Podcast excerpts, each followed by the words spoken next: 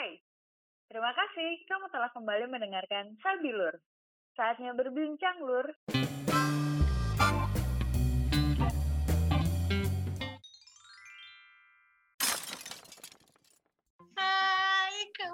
Akhirnya kita bertemu lagi. Akhirnya setelah lama bulan November ya terakhir kita tag ya. Sekarang kita balik lagi ketemu malam-malam. Terus sekarang kita berdua aja. Kenapa nih Kak? Kita mau bahas apa nih? Karena ada yang mau kita share. Kebetulan sehat-sehat kan sekarang? Baik, alhamdulillah. Lu gimana? Sehat kan? Alhamdulillah. Topiknya kali ini adalah membahas yang hangat diperbincangkan. Orang-orang masih mungkin menganggap sebagian itu ini konspirasi karena mungkin inner circle mereka belum ada yang beneran kena gitu ya. Jadi mungkin masih ada yang belum percaya. Tapi ketika banyak teman-temanku mulai dari teman kantor, keluarga ada yang kena, terus tiba-tiba Kawulan juga kena, itu yang dan semoga nggak positif lagi ya Kak. Alhamdulillah udah lewat negatifnya udah lama. Jadi mungkin waktu dan tempat dipersilahkan kamu. Waktu dan tempat dipersilahkan. Wow, bener sih Han. Jadi awalnya tuh kayaknya orang positif tuh jauh dari keluarga. Maksudnya yang kena tuh nggak rekan-rekan yang kita kenal gitu. Terus begitu mendekat, tiba-tiba teman kantor ada yang kena, wah panik semua kan. Terus habis itu tiba-tiba satu bagian ada yang kena, wow kata gue ya udah gitu. Udah mulai membiasakan diri mendengar berita, oh sini positif, walaupun masih deg-degan ya, tapi mulai membiasakan diri. Dan jeng-jeng gue sumpah ini nggak pernah menyangka sih. Kalau kata teman gue, lu bakal nyangka nggak sih jadi salah satu orang positif, dia bilang gitu. Enggak, gue tuh gak pernah menyangka karena jujur sih, jadi waktu itu tuh kan kondisi badan sebenarnya gak gimana-gimana ya, pegal-pegal biasa, mata capek karena kan memang sering banget depan PC kan, depan komputer, terus handphone juga kan, jadi mata pegal yang biasa. Jadi waktu itu mau ada event blocking time-nya, krunya itu yang bakalan warawiri di studio itu harus di swabnya sih antigen nggak PCR. Dan sebenarnya gue pas mau swab itu ya udah gue pede aja, hasil juga negatif dan gue nggak kenapa kan. Tapi ternyata jeng-jeng, lu positif kan? Gue shock kan. Terus ya udah akhirnya gue ke kosan dengan mulai gue pulang kan, ya udah akhirnya sampai di kosan yang gue pikirin adalah teman kosan gue. Karena kan kamar mandi luar kan di kosan gue yang kemarin itu. Belum lagi gue kan naruh makanan juga di kulkasnya bareng-bareng rame-rame. Saat itu gue bener-bener gak tahu harus ngapain. Besokannya gue berangkat lagi dan dari pulang itu tuh gue deg-degan banget. Gue tuh berharap banget hasilnya tuh negatif. Besokannya diinfo sama manajer gue, Baul, gue hasilnya positif. Hah? Kata gue, demi apa dong positif, kata gue. Terus langsung aduh itu lemas sih sebenarnya dapet info itu, karena yang gue mikirin gue harus kemana ini. Saat itu CT gue 17, tapi itu gimana ya, 17 itu sebenarnya kan rendah, tapi saat itu yang gue rasain ya nggak terlalu tepar banget, karena sebenarnya gue tuh pernah merasakan kondisi badan yang lebih tepar daripada ini kan. Pegel banget buat ngangkat badan aja gue ringkih gitu ya. Kemarin itu yang nggak ada papanya sih kalau gue bandingin sama yang waktu itu gitu. Ya udah, makanya antara percaya nggak percaya. Jadi kan kalau di rumah sakit di CT itu angka minimalnya itu 40, nah gue tuh di angka 17. Jadi CT itu kemampuan si virus untuk menginfeksi tubuh manusia. Itu yang gue tangkap ya. Kalau singkatannya ada sih, bisa googling aja. Jadi yang gue tangkap dari beberapa yang artikel yang gue baca itu.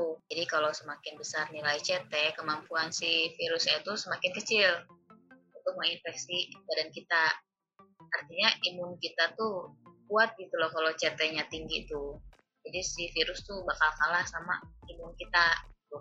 Nah waktu itu gue kan di angka 17, minimal untuk negatif itu 40, 17 kan rentangnya sebenarnya jauh banget kan, makanya manajer gue kayaknya nggak percaya gitu kan, ketika gue bilang nggak kenapa-napa, maksudnya gue paling cuma ngerasa nggak enak aja habis di swab, karena pertama kali gue di swab kan saat itu antigen loh, PCR, karena kalau PCR tuh gue ngerasanya lebih masuk lagi ke dalam gitu kan, jadi nggak enak, abis itu hidung gue nggak enak, terus gue bilang gitu loh, badan pegel, cuma hidung nggak enak aja, terus kayak berasa mindeng memang.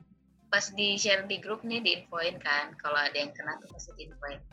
Manajer gue bilang gini, teman-teman ada yang positif, teman kita ya bilangnya sih nggak kenapa-kenapa. Gue langsung lah, jadi nggak percaya kalau gue nggak kenapa-kenapa. Tapi kalau dipikir sekarang tuh, kok gue bisa ya, maksudnya CT gue serendah itu, tapi gue bisa ngerasa biasa aja gitu, karena ada teman gue yang CT-nya, itu kan gue 17, temen gue CT 18 tuh dia berasa gejala gitu, kayak pusing, kepalanya berat, terus dada sesek gitu nafasnya. Kalau gue alhamdulillahnya nggak terlalu yang gimana banget. Terus pas gue dihubungin sama manajer gue, bahwa gue hasil positif, gue langsung nanya, Mbak, kira-kira kalau ke Wisma Atlet bisa nggak ya gitu kan. Terus kata manajer gue, yaudah nanti langsung ngomongin aja ke HRD, nanti HRD ada yang ngomongin lu ya. Oke Mbak. Nah, udah tuh nggak berapa lama HRD memang ngomongin gue, terus nanyain kondisi gue, dan langsung gue tanya balik, Mbak, kalau misalkan mau ke Wisma Atlet prosedurnya gimana ya Mbak ya, ribet nggak sih gitu. Akhirnya Mbaknya itu langsung ngejelasin, panjang tuh proseduralnya, bla bla bla bla bla, harus lapor RT, RW, terus puskesmas. Gue baru baca laporan RT/RW-nya udah astagfirullah ribetnya. Terus temen gue bilang kan, Kak, lu bisa langsung datang aja, soalnya teman kosan gue kemarin itu dia langsung datang ke Wisma Atlet, dia bilang gitu kan, pakai Grab, dia datang sendiri, nggak usah lapor-lapor. Gue mikirnya seriusan bisa, iya bisa, asli bisa gitu kan. Ya udah, gue antara yakin gak yakin nih, kata gue saat itu juga pas gue terimain info HRD itu, gue langsung seriusan gak sih nih, ribet banget asli gitu kan.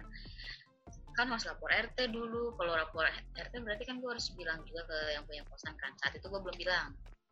Belum lagi kalau misalkan gue harus ke puskesmas nanti dijemput sama orang yang pakai APD ke kosan gue, kan kasihan juga kan yang punya kosan ya, jadi ricu gitu tetangganya. Padahal sebenarnya gue aja ngerasainnya nggak gimana-gimana banget gitu loh. Terus akhirnya karena teman gue ada pengalaman temennya, jadi gue berpegang sama pengalaman temannya teman gue ini gitu kan. Dia ngejelasin, ngasih tahu, pokoknya teman gue itu nanya-nanya ke temennya, jadi berdasarkan informasi teman gue aja gue kayak gitu kan. Akhirnya besokannya gue berencana untuk langsung ke Wisma Atlet. Akhirnya gue bilang ke yang punya kosan, langsung deh kayaknya gue rasanya punya kosan tuh kayak deg langsung gitu tuh, nggak hah gitu kan, cuma dia berusaha untuk tenang dan kayak biasa aja kalau di chat tuh bahasanya. Ya udah gue naik Grab bike, dalam hati juga gue berdoa, ya Allah semoga abang Grabnya nggak kenapa-napa, semoga abang Grabnya nggak kenapa-napa, kata gue tuh pakai Grab bike yang protect, gue pakai masker dalamnya tisu, gue pakai sarung tangan itulah. Pas nyampe sana Grab bike-nya nanya, Mbak mau diantar sampai mana? Udah sampai sini aja Mas, gitu kan. Nggak apa-apa nih, iya nggak apa-apa, karena gue nggak enak aja kalau misalkan dia nganter gue sampai benar-benar depan gerbang, itu kan ada kan gerbang masuknya, nanti dia ketahuan dong kalau misalkan gue mau isolasi. Ya udah, kayaknya Bang Grabnya juga nggak kali ya, ya Allah Bang Grabnya baik banget, maksudnya semoga dia selalu sehat ya sampai sekarang. Amin, amin. Berkah deh abang Grab nganterin gue ke Wisma Atlet. Terus pas gue datang nih dengan bawaan yang lumayan menurut gue ya, tapi cuma bawa tas sama jeng-jeng gitu, cuma berat juga, sama ada tas selempang di depan gitu kan. Datang, jadi di situ tuh kayak ada posko yang jaga itu semacam tentara, 2 orang, jadi ada satu mbak lagi nunggu, gue gak tau mbak itu nunggu apa. Terus gue datang sore itu, gue ingat banget. Terus nanya kan masnya, iya Mbak ada apa Mbak? Iya Mas, saya mau isolasi mandiri di sini gitu kan. Oh mau isolasi mandiri, dari mana rujukannya? Terus gue bingung. Dari Kebon Jeruk, gue bilang gitu kan. Sendiri ke sini? Iya, sendiri. Tadi naik apa? Naik Grab. Grabnya mana? Udah pulang sih. Wah, Mbak, harusnya Grabnya disuruh masuk aja biar nanti di dalam di swab abang Grabnya. Oh iya ya, Mas, saya nggak tahu, gue bilang gitu. Iya, Mbak, harusnya kayak gitu ya kan. Gue jadi nggak enak kan sama abang Grabnya. Maaf ya abang Grab, ya Allah, salah kan gitu kan. Gue lagi ngedon saat itu, memang posisi gue selama dari hari Senin, kalau nggak salah hari Kamis, Senin, Selasa, Rabu, Kamis itu gue emang lagi ngedrop banget secara mental, karena ngedropnya karena nggak enak banget, rasa nggak enak yang bener-bener nggak enak gitu loh, bukan ngerasa drop sakit apa gitu, nggak, badan gue nggak kenapa-napa, tapi mental gue yang ngedrop. Jadi gue tuh bener-bener fokus gue semoga bisa dapat kamar hari ini di Wisma Atlet, semoga dilancarin, gue berdoa sepanjang jalan dulu, semoga dilancarin. Ya udah, akhirnya yang penjaganya langsung menghubungin, gak langsung sebenarnya dia nanya juga suratnya ada nggak, rumah sakit mana, gue ditanya gitu kan, dia di rumah sakit ini, suratnya gue kasih lihat. Oh ya udah, akhirnya dia menghubungin nakes di dalam gitu kan, akhirnya gue dijemput sama mbak, gue dijemput lah, cukup, ya udah sini mbak gitu kan, jalan kaki memang. Terus gue nanya ke mbaknya, mbak nggak takut mbak jalan sebelah saya? Gue bilang gitu kan. Ah enggak, ngapain takut, enggak kok, saya biasa aja. Pakai APD, atas bawah APD. Terus mbaknya enggak, saya udah biasa aja, nggak takut, dia bilang gitu. Adik saya juga pernah diisolasi di sini kok, dia bilang gitu. Jadi waktu itu alhamdulillah saya itu Jadi alhamdulillah saya tuh selama tugas di sini saya nggak pernah kena mbak, alhamdulillah. Cuma waktu itu pernah swab sekeluarga, adik saya kena positif. Jadi ya udah, kebetulan saya lagi tugas di sini, jadi dibawa aja adik saya ke sini. Mbaknya cerita gitu kan. Terus gue lupa cerita apa lagi sama mbaknya. Cuma pas udah mau sampai di lobi, mbaknya bilang gini, lagian sebenarnya nggak usah ditakutin sih mbak, virus ini tuh bakalan ada terus dan semua orang pasti bakalan kena. Mbaknya bilang kayak gitu. Tapi balik lagi ke imunnya masing-masing orang.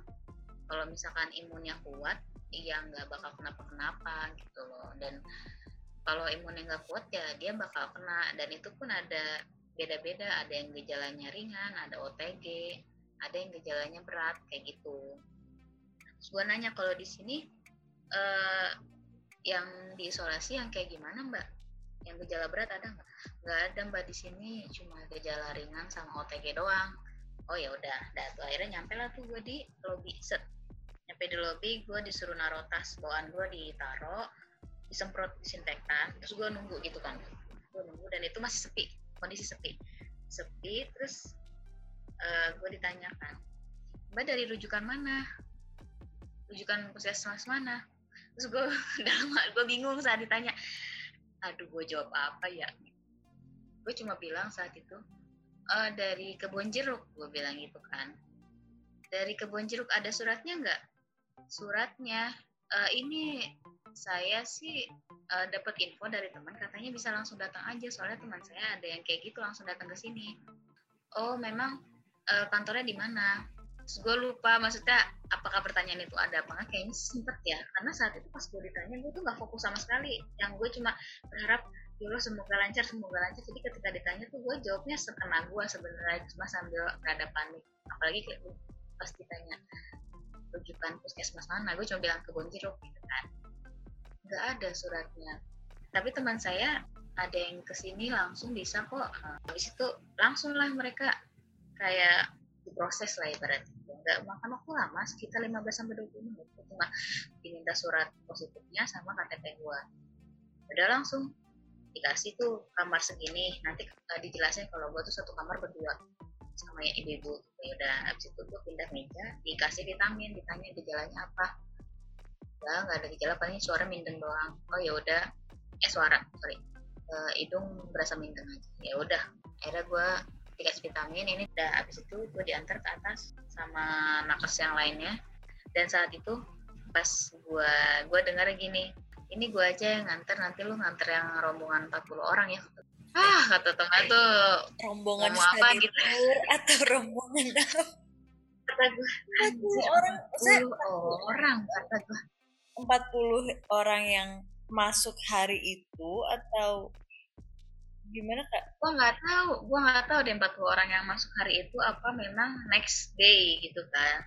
Pokoknya gue dengar kayak gitu, gue dalam hati anjir 40. Dan 40 itu emang pesen kamar maksudnya sama di situ tuh cuman swab sih, bisa nggak sih Kak swab di situ nggak ya? Gak ada ya? Enggak, jadi di situ memang udah pasti bakal isolasi mandiri, swab memang di tempat lain karena di situ tuh mereka ngejelasin kalau mereka tidak menyediakan swab.